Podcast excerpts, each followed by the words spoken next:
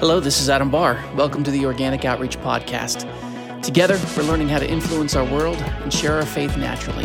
We do this by providing resources, leading cohorts, and equipping leaders through conferences and intensives. At Organic Outreach International, we believe every Christian plays a part in fulfilling the Great Commission, and this podcast can help you do that. Today, before we get started, I want you to give this audio clip a listen. It comes from a TED Talk dated December 3rd, 2014.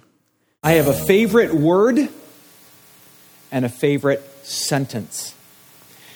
This one word and this one sentence has impacted my life personally, my home life, the vocation I'm a part of, this region, and in some respects, the world. Just one word and one sentence, and the sentence has seven words in it. So I suppose you want to know what the one word is. Well, the one word is a simple word that you use a lot. I use a lot. Only has three letters.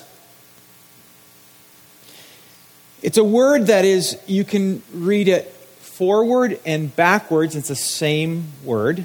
It's really good for dyslexics like myself. I always think that maybe God knew that I was dyslexic because he had my parents name me Bob. and this word is just like that three letters. And this word is wow. The voice you just heard is Bob Bouwer. Bob's the senior pastor of Faith Church in Dyer, Indiana. Faith is a multi site congregation, it's one church in six locations. Bob and his wife Lori have four married children and six grandchildren. He's known as someone who loves the local church and raises up next generation leaders. Bob's also a reluctant writer. His book, U Turn Church, has helped thousands of leaders implement meaningful, healthy revitalization in their own churches. Bob's not just a champion of visionary church leadership, he's also a person who cares deeply for situations of struggle and brokenness, especially broken marriages. I'm also blessed to say that Bob's been a friend for more than 20 years now. I met him when I was a young buck in seminary, and I can say with total confidence that he's the real deal. Bob's been a consistent, faithful, courageous leader. We're blessed to have him on the podcast today. So, without further ado, here's our conversation. All right, I'm here with uh, Bob Bouwer. Bob Bouwer is the senior pastor at Faith Church in Dyer, Indiana. He's someone who God is using uh, not only to impact that local church, but its multiple campuses and also networks of churches in in different places. And it's a great joy to have you here with me, Bob. Welcome. Thank you, buddy. Yeah, it's good to connect with you too. Yeah, Bob and I have known each other for years. We have mutual friends and mutual connections. One of them being Kevin Harney. You bet. Good man. good man. Well, brother, thanks for taking the time to uh, to connect and to make some time to to chat a little bit to just to help those of us uh, in the audience, those in our audience who don't know uh, who you are or what you're all about. Can you tell us a little bit about your ministry setting and about your your congregation? You bet. Well, I've been here 28 years, pastor at Faith in the south suburbs of Chicago and Northwest Indiana. And in 1990, it came, and the church was self identified as plateaued and declining. And a church filled with great people who loved Jesus, but were stuck and had great theology and doctrine. Um, but in God's providence, He allowed a leader like myself to come and say, Are you sure you want to go on this journey? And we mm. began the journey of seeking uh, how to become uh, an outreach focused church without losing the moorings of our gospel doctrine theology. And in God's to God's glory. Uh, Faith Now is a church of six sites around Northwest Indiana in the southern part of Chicagoland. Wow. And it's been quite a ride. It's amazing. Uh, very, very thankful. So you guys went from being a church that was struggling, plateaued. How how long had the church been established before you came on as as the lead pastor? Yeah, it was about 22 years old, and they had peaked at about um, they started out in a gymnasium, typical, you know, 1970s. Sure. Grew um, to about uh, four or 500. And then when I came, they were at about 200 plus, and okay. they had kind of lost their their way, to be honest with you. Not with Jesus. They love the Lord always yeah. along, but they had lost their way in terms of what could the church be like in a local community. Wow. So what it, I mean, it, they they must have identified for you some things that they said we know these are issues, and then there had to be some things that maybe you had to identify for them that were issues. What were some of the things that they were able to self-identify and say, okay, this these are these are things we know are a problem. Yeah. Well, I think the first thing, Adam, um, that I would say is I realized that their vision was to exist. Now, I think that's not, I mean, we laugh, you and I laugh as brothers yeah. and leaders of church, but the truth is, I think many churches, the congregation's vision for the future is to exist. Hmm. Whereas oftentimes the pastor has a vision that maybe God instilled that is so much greater, so much more impactful in the community. And that's one of the first hurdles I had to um, educate and uh, disciple is to say, what is that preferred vision of what could be? And tr- so that the people saw, oh, so our vision isn't to just week to week pay the checks, pay the bills, support the missionaries, but something uh, possibly grander. Does that make sense? Why do you? Yeah, it totally, it totally makes sense. Why do you think it is that so many local communities, so many local churches, they they they ro- roll into that place of just being satisfied with existence? What do you th- what do you think makes that very often the the default position?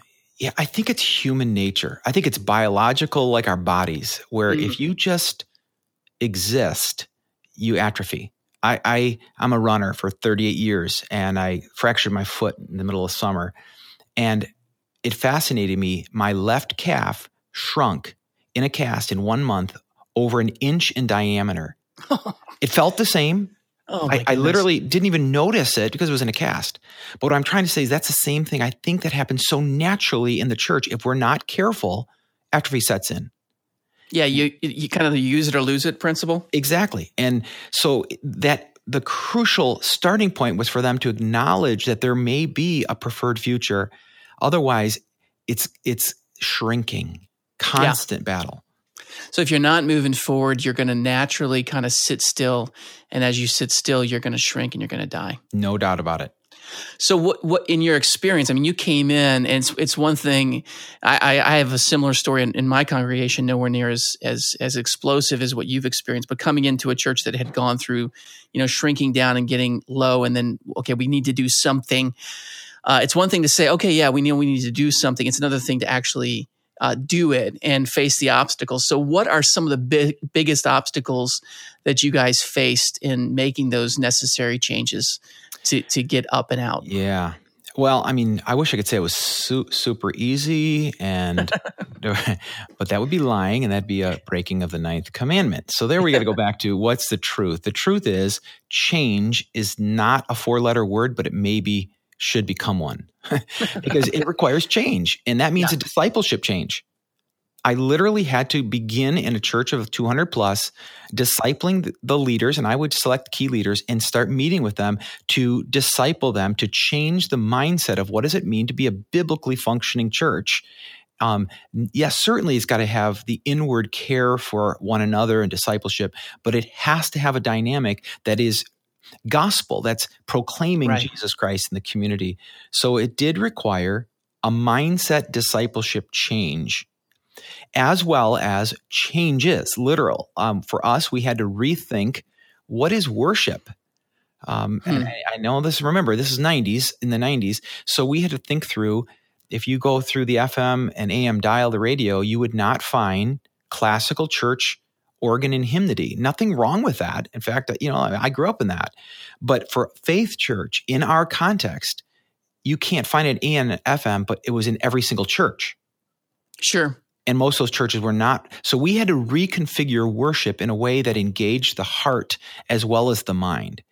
And so hmm. that was a big thing as a part of a, and then of course the mindset change, there was a worship change and there was, you know, the literally are you going to go on mission with us? There was a, a change of the commitment of the people, and God, for some reason, blessed it, which I give him all the glory. Yeah.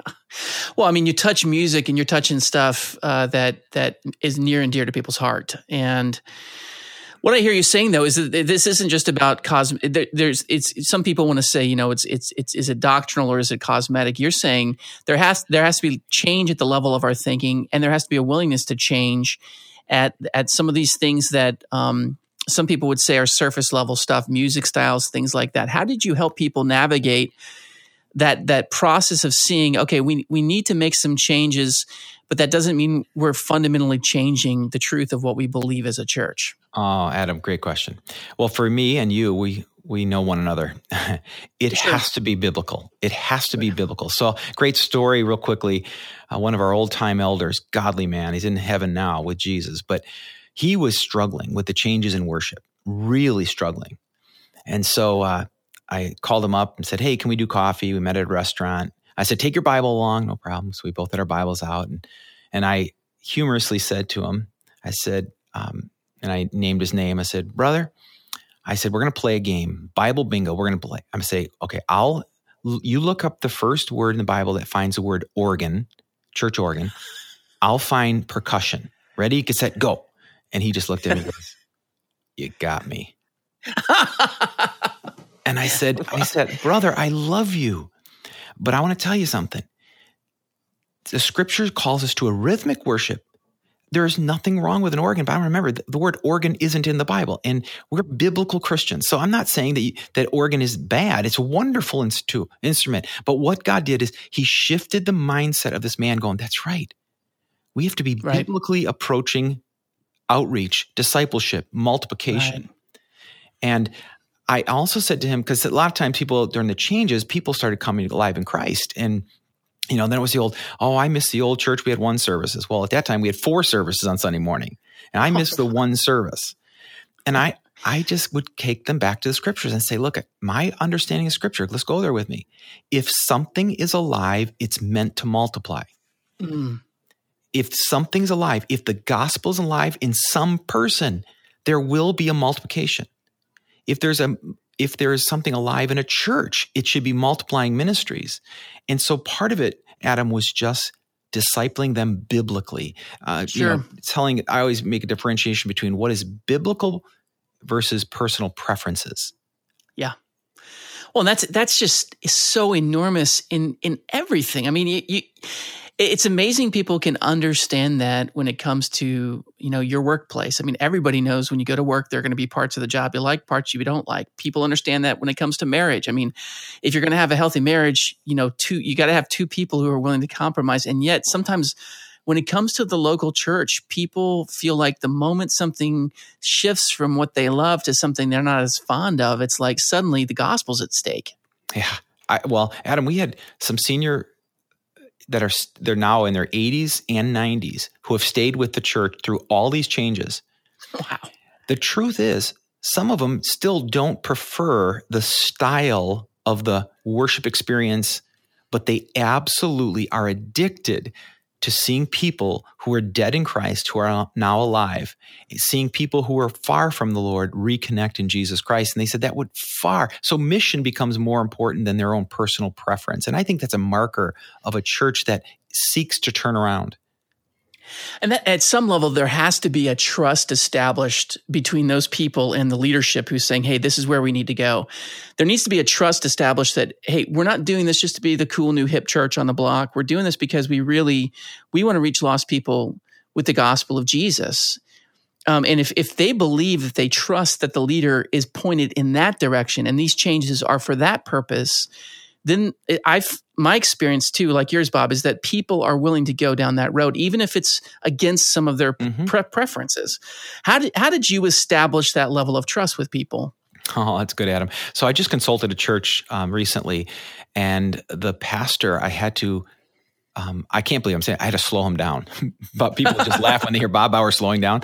but the truth is, I had to slow him down because I said to him, "Your people need to trust you they need to see your heart before yeah. they're going to follow you. So I had to establish that. And that came relationally first, way more. I mean, several years, to be frank, of building a trust to say that and the, prove to the church that I was a man built on the word of God. Um, and that I wasn't some, like you said, hipster. Well, I was, I'm too old to be hipster, but it's, uh, you know, uh, it, but it, it, there had to be a trust to say, okay, this guy's walking with Jesus. He's pray, a man of prayer. He he loves his wife, and I, he's worth following. And I think that's discipleship. Amen. Well, it's you know it, it, again, Bob. I mean, just coming into my setting where you know a small country church that had gone through massive pain and suffering, and they, it was a church that was you know 50 years old, and to come into a setting like that, and um, to me, I, what I came in with, I came in with the conviction that people who really love Jesus really love the Word. Yes, and people who really love the Word can be taught to really love the mission. And to me, there's no quicker bridge for that than people seeing that, hey, look, I, I, my heartbeat is here. It's it's to to, to help us live into uh, the biblical vision of the mission of the church. No and doubt. when people see that that's the foundation, it's not like you're just here for your own ambition to build some big church, mm. but you're you're actually here to help us become better Christians. I think true Christians they want that. Yes. exactly. And it does take on the pew level, it takes the average member, it takes a commitment to do this. I remember yeah. one of our lead elders um, he's still alive. He's still at church. He's in his mid 80s. He stood before his colleagues in ministry, if you will, his own church that he's been a part of since it opened up 55 years ago. And he said to the congregation, he said, I've always loved foreign missions. What I've always was fascinated is missionaries had to first learn the culture before they could bring the gospel. Mm-hmm. And he said, congregation, we have to be missionaries so some of us have to give up our cultural preferences for for the what the church looks like in order to be missionaries in the south suburbs of Chicago. Pivotal moment. An elder in the church sharing to the congregation during this U-turn process. Yeah, yeah that was that was uh, it was a guy explaining contextualization who maybe didn't have a seminary degree. Exactly right. Oh, so fun. So, Bob, t- uh, you've you've not just uh, walked through this and are still walking through this with your church, but you've you've you've written about it. You've uh, you've formed an organization to help churches do this. Can you tell us a little bit about your book, U Turn Church, mm-hmm. and about the organization that you formed to help lead leaders through this process? You bet. So I'm a reluctant writer, first of all. I, I, enjoy talking more than writing, but um, I'm a reluctant writer. And basically, Kevin Harney and I, Baker Publishing came to us and said, Hey, you guys have unique stories. One is a rural church turnaround, one is suburban. Would you be willing to wrestle with that? And then to to my fascination and to, to the glory of God, God has used that book remarkably. In fact, last week I was in Wisconsin speaking to 80 church leaders, pastors, and elders. And the guy who introduced me walks up and said, Folks, I just want to tell you something. I just took our board through U Turn Church and he started crying. He's like, it's almost like Bob, you don't have to be here because our our board was so rocked by that book, and I'm like, God, you're so amazing because, you know, it's it's just yeah, it's the Lord. But Amen. yeah, so so yeah, the the principles there are real earthy. Um, the, I think what the people like a guy in England called me and just said, "Hey, our board loves your book. You know, can I quote you? Whatever." And the long story short, he said, "It's tangible. It, it speaks the language of a church that's stuck or declining." Mm-hmm. And he goes, You just speak freshness to that. And so then, what beyond the book, I'm thankful for that. Um, it is probably the coaching of churches that the U Turn Ministries has uh, really enjoyed. So a church will call up and say, "Hey, we're church of 150. We used to be a lot stronger in the community. We're not." And so what we do is we just walk alongside them. We don't say to them, "Here's the program. You take these steps, it'll happen." We yeah. realize this is the Lord. This is God's doing. He, you know, I always say churches are like a basketball team. There's seven foot tall centers that are really significant, but just as important is a small point guard. And churches yeah. are like that too. And we're so we're just trying to walk alongside churches, uh, coaching, consulting them, helping and praying, asking God, can you do something that kind of turns it a little bit? Yeah, well, so much at the heart of it is the is the issue of health. Um, uh, so many times churches have re- reached the point of stagnation because they've reached a point where they're not healthy anymore. They're not on mission anymore. Right. And so I'm, I'm guessing the bullseye of what you're trying to do is help these people rediscover their mission and the mission again. Absolutely. And that's an ongoing process. I mean, that isn't, it's not like Faith Church or, or Peace, your church has found it. Okay, we're hitting on all cylinders. It's a constant revitalization process. Amen. Well, that's the story of God's people, isn't it? Totally. I mean, the, the, the idea of Reformation didn't start in the 1500s. It goes back to Ezekiel and uh, I mean, you, you, or and and even further back to Nehemiah. I mean, the people of God constantly have to be brought back to the Word of God to be renewed to pursue the mission of God. You bet. And some of this, some of this is just plain and simple spiritual. Um, renewal and revival is a spiritual event because yes. sometimes there's been spiritual attacks that have destroyed the church. It's you know the church in Revelation. You know, you become lukewarm did they wake up and say, "Hey, let's make a vision of being a lukewarm church"? No, it happened. It happened. Yeah. So, if someone wanted to connect with U Turn Ministries, how how would they do that? They'd contact Adam. No, no, I'm just kidding. Don't no, do that, please. No, no. no they, uh, uturnchurch.com. We've got, um, yeah, the U-Turn. You could just Google U-Turn Ministries and it'll pop Good. up Faith Church, and you may see a Faith Church Connect there. And sure. uh, yeah, we we enjoy that process. It's, I mean, it's it's a daunting task because I can't. I have to walk in and guarantee churches say this is God's doing. If you yeah. expect us to turn around, it's not going to happen. Yeah. You know? Well, so many, ch- and, and, the, the, the thing I love about uh, U-Turn and your vision, Bob, is is that here's the truth. As as much as we love to talk about church planting, and we do, I love church planting. I love mm-hmm. multiplication. Mm-hmm. I love new things getting started. Uh, the truth is, the majority of Christians find themselves in churches that have been there for a long time, and uh, the majority of churches are in that place. And then sadly, right now in the United States, a lot of churches are in that state of plateau and decline. And so, what are we going to do? I mean, I don't think the answer is just let all these churches die. Uh, how do we help them revitalize and, and discover the mission again? No doubt. I, um, I, that's what actually gets my heart pumping is actually seeing a church that at one time would be considered healthy and flourishing and saying, okay, I think there is a God who loves to take dead things and make them come alive. Amen. I.e., his son who did it. His resurrection can happen in a church, and I believe it. So, one of our focus in Chicago, there are literally hundreds of churches in Chicago that are vacant. They're literally mm. empty. And I'm just saying, God, could you, would you revitalize these churches? Mm. That's it, beautiful. I'm sorry, go ahead, Bob. I didn't mean to cut yeah, you no. No, and I think for me, again, I, I like to, Adam, I'm a bottom line guy. I try really hard to be a realist. And I just yeah. want to be real with you that when people hear, hear churches like Peace or Faith or whatever church that's fruitful and multiplying, it's still a battle. I don't want to say that, oh, everything's perfect at Faith Church. I want to say we're on mission. And yeah. I think outreach is, um, it comes in waves. It, it's, you know, waves come and then there's a gap and there's another wave. I see evangelism that way discipleship that way. I think sure. it right now, I would say to Faith Church needs a little bit of a a change, and again, using Kevin Harney's language, an organic um, kind of like boost of evangelism sure. again. So we are going to become more intentional on the outreach because we've become a little bit kind of satisfied in the multiplication of churches and in the you know God's changing people's lives, but we I could just sense God saying, "Hey, preach, practice what you preach, Bouwer." Amen.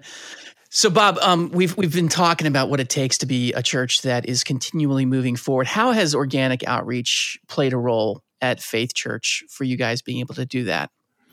Well, Adam, that's a great question, and and I had a fun experience a couple weeks ago. I was in a meeting, and we were talking about something. All of a sudden, someone said, "Oh, well, what about what about the two percent rule? Remember Harney's two percent rule?"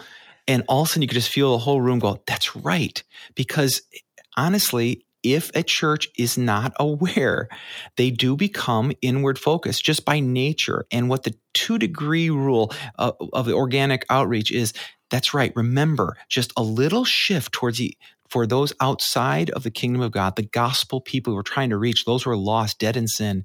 And sure enough, the room changed its focus. Said, that's right. This event that we're working on needs to have that organic outreach bend towards the mm. gospel and it was so helpful. And so it continues to be because otherwise you, yeah, otherwise you do become inward focused. It's crazy. It's just about us. Yeah.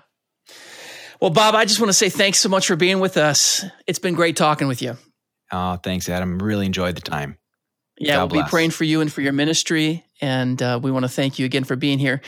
And if you want to learn more about uh, Bob and the work there at Faith Church, uh, check out U Turn Church.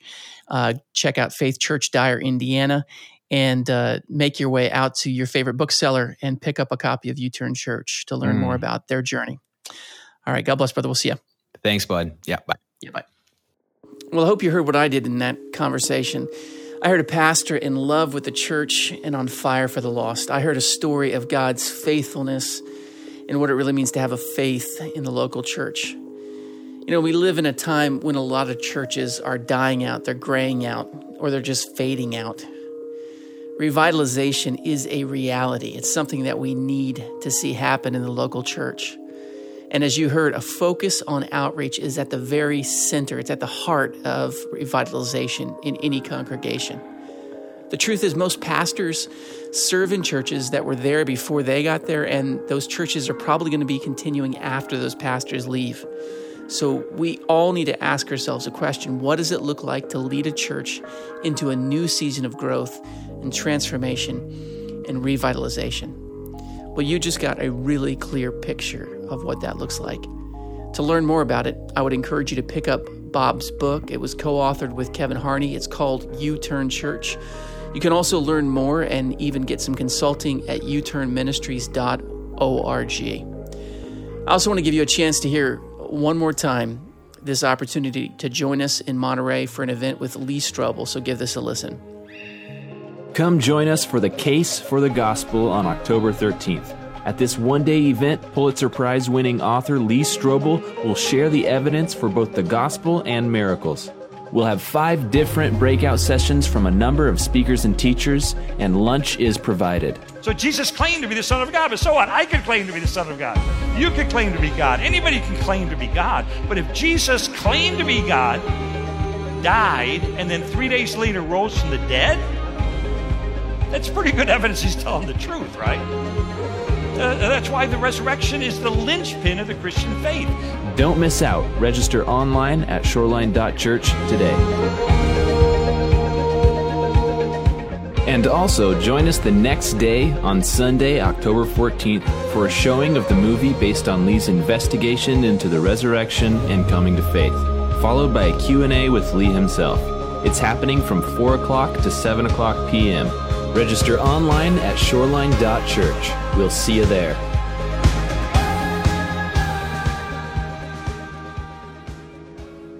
Well, that's it for this episode. If you've been enjoying the Organic Outreach podcast, please rate it and share it with your friends. We have some more great guests lined up for the weeks to come. Also, we'll soon be doing some book giveaways. You're not going to want to miss that. Finally, I'd love to hear from you. Are you a leader? Are you implementing organic outreach in your local church context? Do you have a story to tell? Do you have a question to ask? If so, email us at info at organicoutreach.org. We'd love to hear from you. Maybe we'll even invite you to have a conversation with us on this podcast. For now, this is Adam Barr reminding you make time to share God's life today.